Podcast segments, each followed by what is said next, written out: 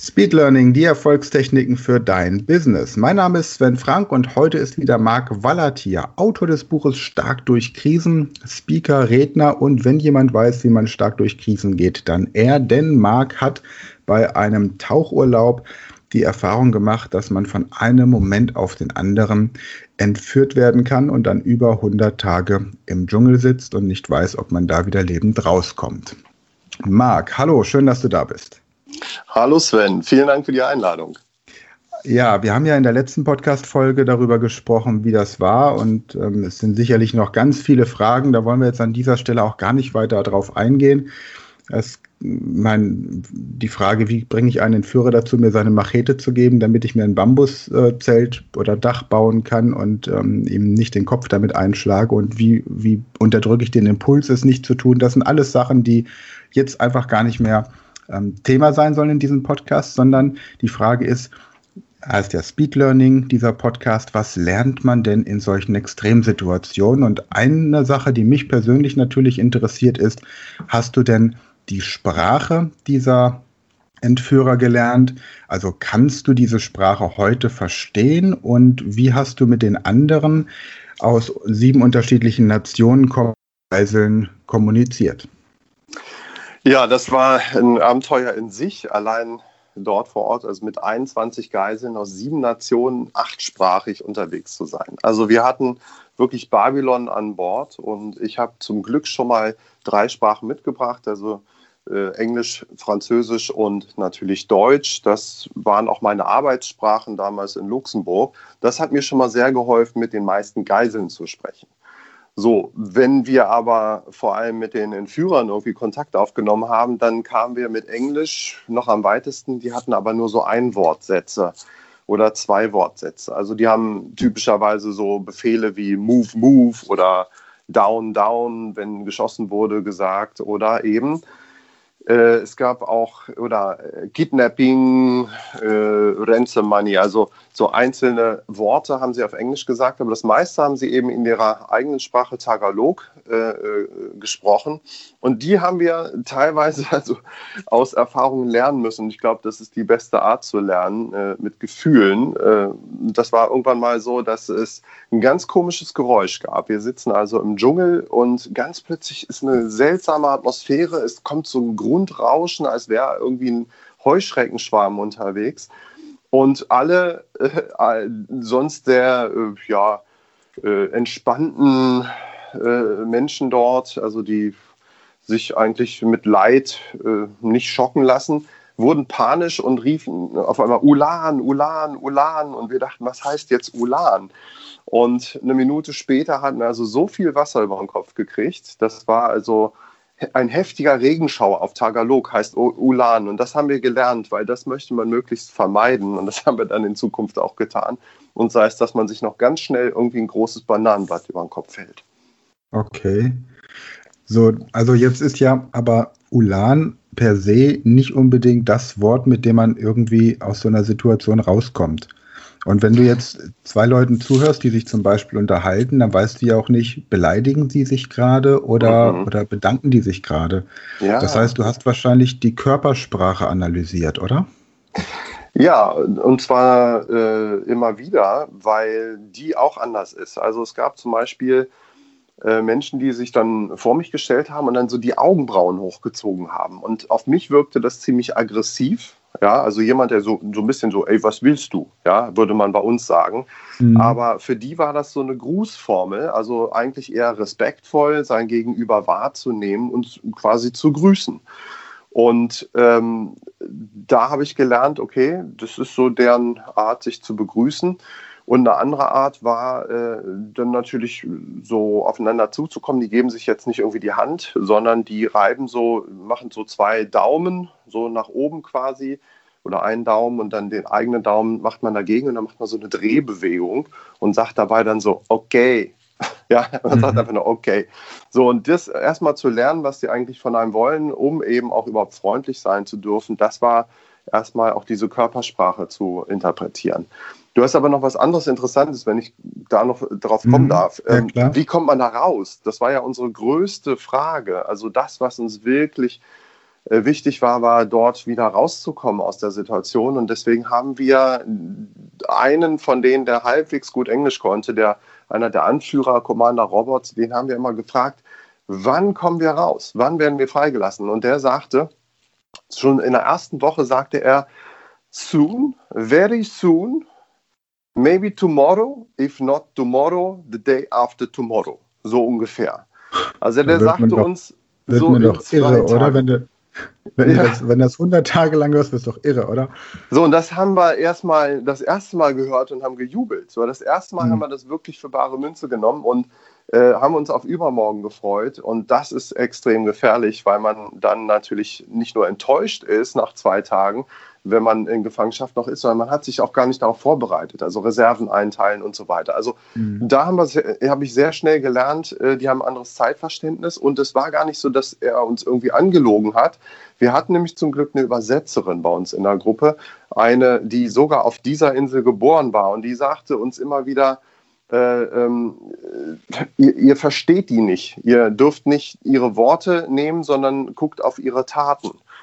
Ja, und die hat immer gesagt, seid auf alles vorbereitet, auch wenn sie sagen, alles ist gut und morgen seid ihr frei, seid auf alles vorbereitet. Und das hat erst sehr spät bei uns wirklich, äh, äh, ist es eingedrungen. Wir hatten vorher einfach die Hoffnung, dass das, was sie sagen, auch das ist, was sie meinen. Ja, vor allem bist du ja auch in einem Umfeld groß geworden, in dem du es gewohnt bist, dass Menschen zu ihrem Wort stehen oder zumindest mal annähernd, ne? Ja, und es wird auch als Lüge interpretiert, wenn man nicht das äh, meint, was man sagt. Das war bei denen gar nicht so gemeint. Es ist eher der asiatische Hintergrund, dass man eine freundliche Antwort geben möchte, um sein Gegenüber nicht zu enttäuschen. Mhm. Also diese, wenn wir jetzt so den, den Bezug mal kurz zur aktuellen Situation mit Corona haben, habe ich einen interessanten Beitrag mal gehört, dass die Optimisten die Krise nicht überleben werden.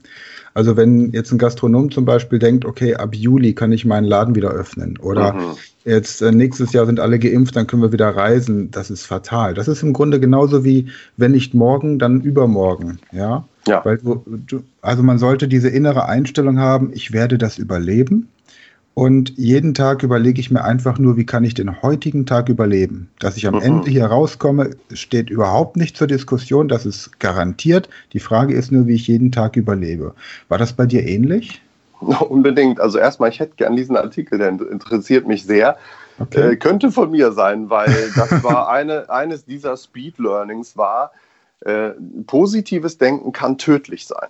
So, Mhm. das war bei uns tatsächlich so, dass wenn wir uns darauf verlassen haben, dass wir in zwei Tagen frei sind, dann haben wir uns nicht mehr auf zwei Monate eingestellt. Und das war lebensgefährlich, weil wir uns eben immer darauf einstellen mussten, dass wir nochmal angegriffen werden, dass wir vom philippinischen Militär, dass wir flüchten müssen, dass wir dafür Wasser brauchen, dass wir das bereitstellen. All das muss man machen, um eben überlebensfähig zu sein. Und das ist genau das, wo ich heute auch eine Parallele sehe, Gastronomen und viele anderen auch, dass sie sich irgendwie nicht nur innerlich, sondern auch mit all dem, was sie tun, auf eine lange Zeit einstellen und auf eine lange harte Zeit, weil sonst im Zweifelsfall gerade die Optimisten nicht nur enttäuscht sind, sondern eben schlecht vorbereitet sind.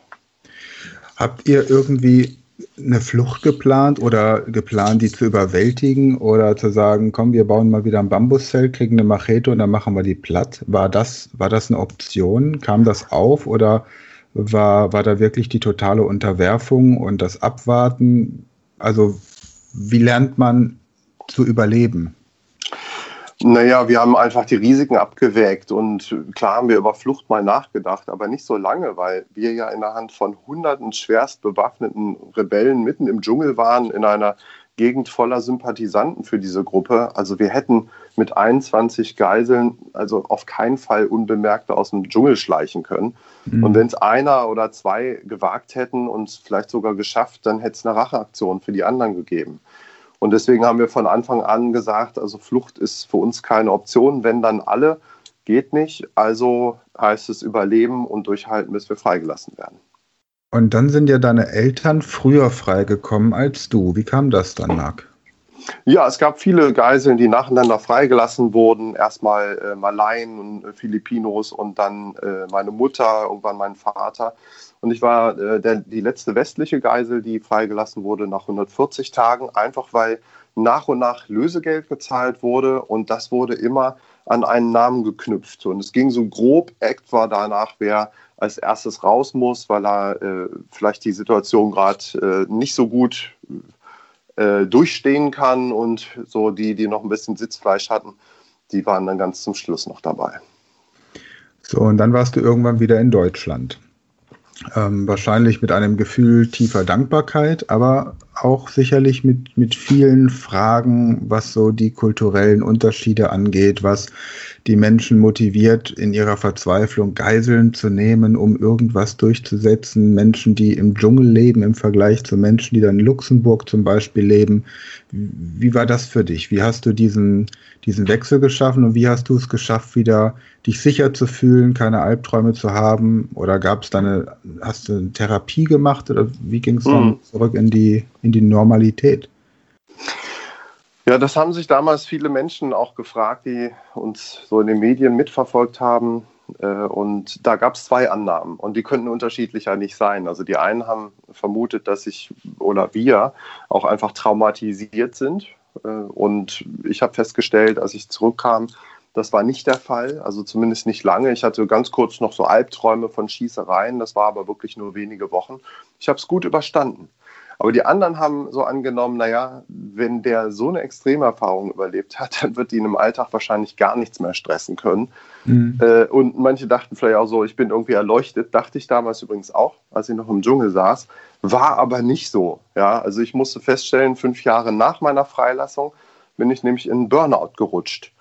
Und zwar bei der Arbeit. Das war keine Spätfolge von der Entführung, sondern ich war gestresst von Deadlines die ja nicht wirklich tödlich sind und habe mich gefragt, wie kann das sein, nachdem ich so ein Lösegeld-Ultimatum überstanden habe, so gut, dass mich ja wirklich fast den Kopf gekostet hätte. Ja, da werden wir bei der nächsten Podcast-Folge nochmal so ein bisschen reingehen, weil das ein ganz interessanter Gerne. Aspekt ist, ja, und du ja dazu dann auch Vorträge hältst und darum geht es auch in deinem Buch, oder? Um diese Frage, wie kann ich ähm, in einer Krise mit bestimmten Strategien besser rauskommen. Also quasi, wir haben schon eine Sache, sei kein Optimist, sei Realist. Ja, das ist mhm. ein, ein, Aspekt.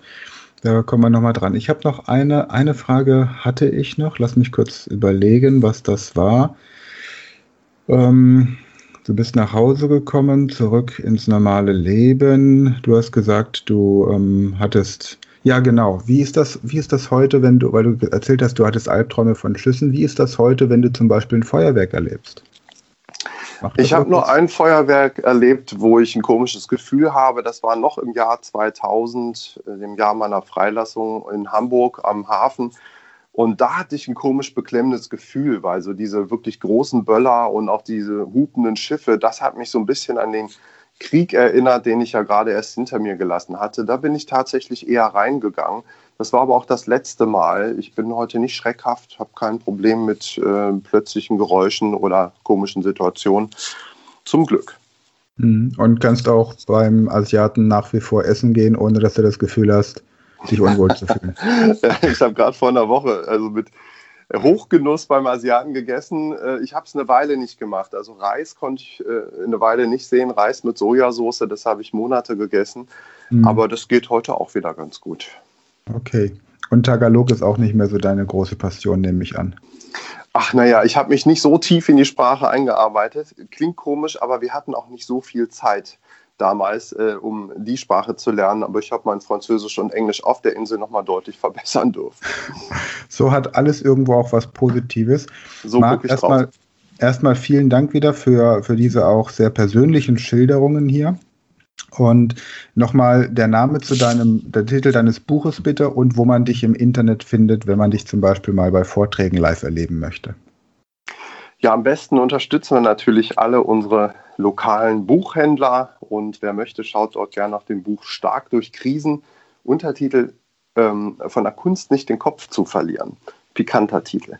Ja, und äh, mich persönlich findet man eigentlich überall im Internet mit meinem Namen, Marc Wallert, und äh, am besten auf der Webseite markwallert.com, aber auch überall in den sozialen Medien. Da freue ich mich immer sehr über äh, Verlinkungen, auch Nachfragen, was auch immer. Prima. Vielen Dank und dann freue ich mich auf den dritten Teil unseres Interviews nächste Woche. Ja, ich mich auch.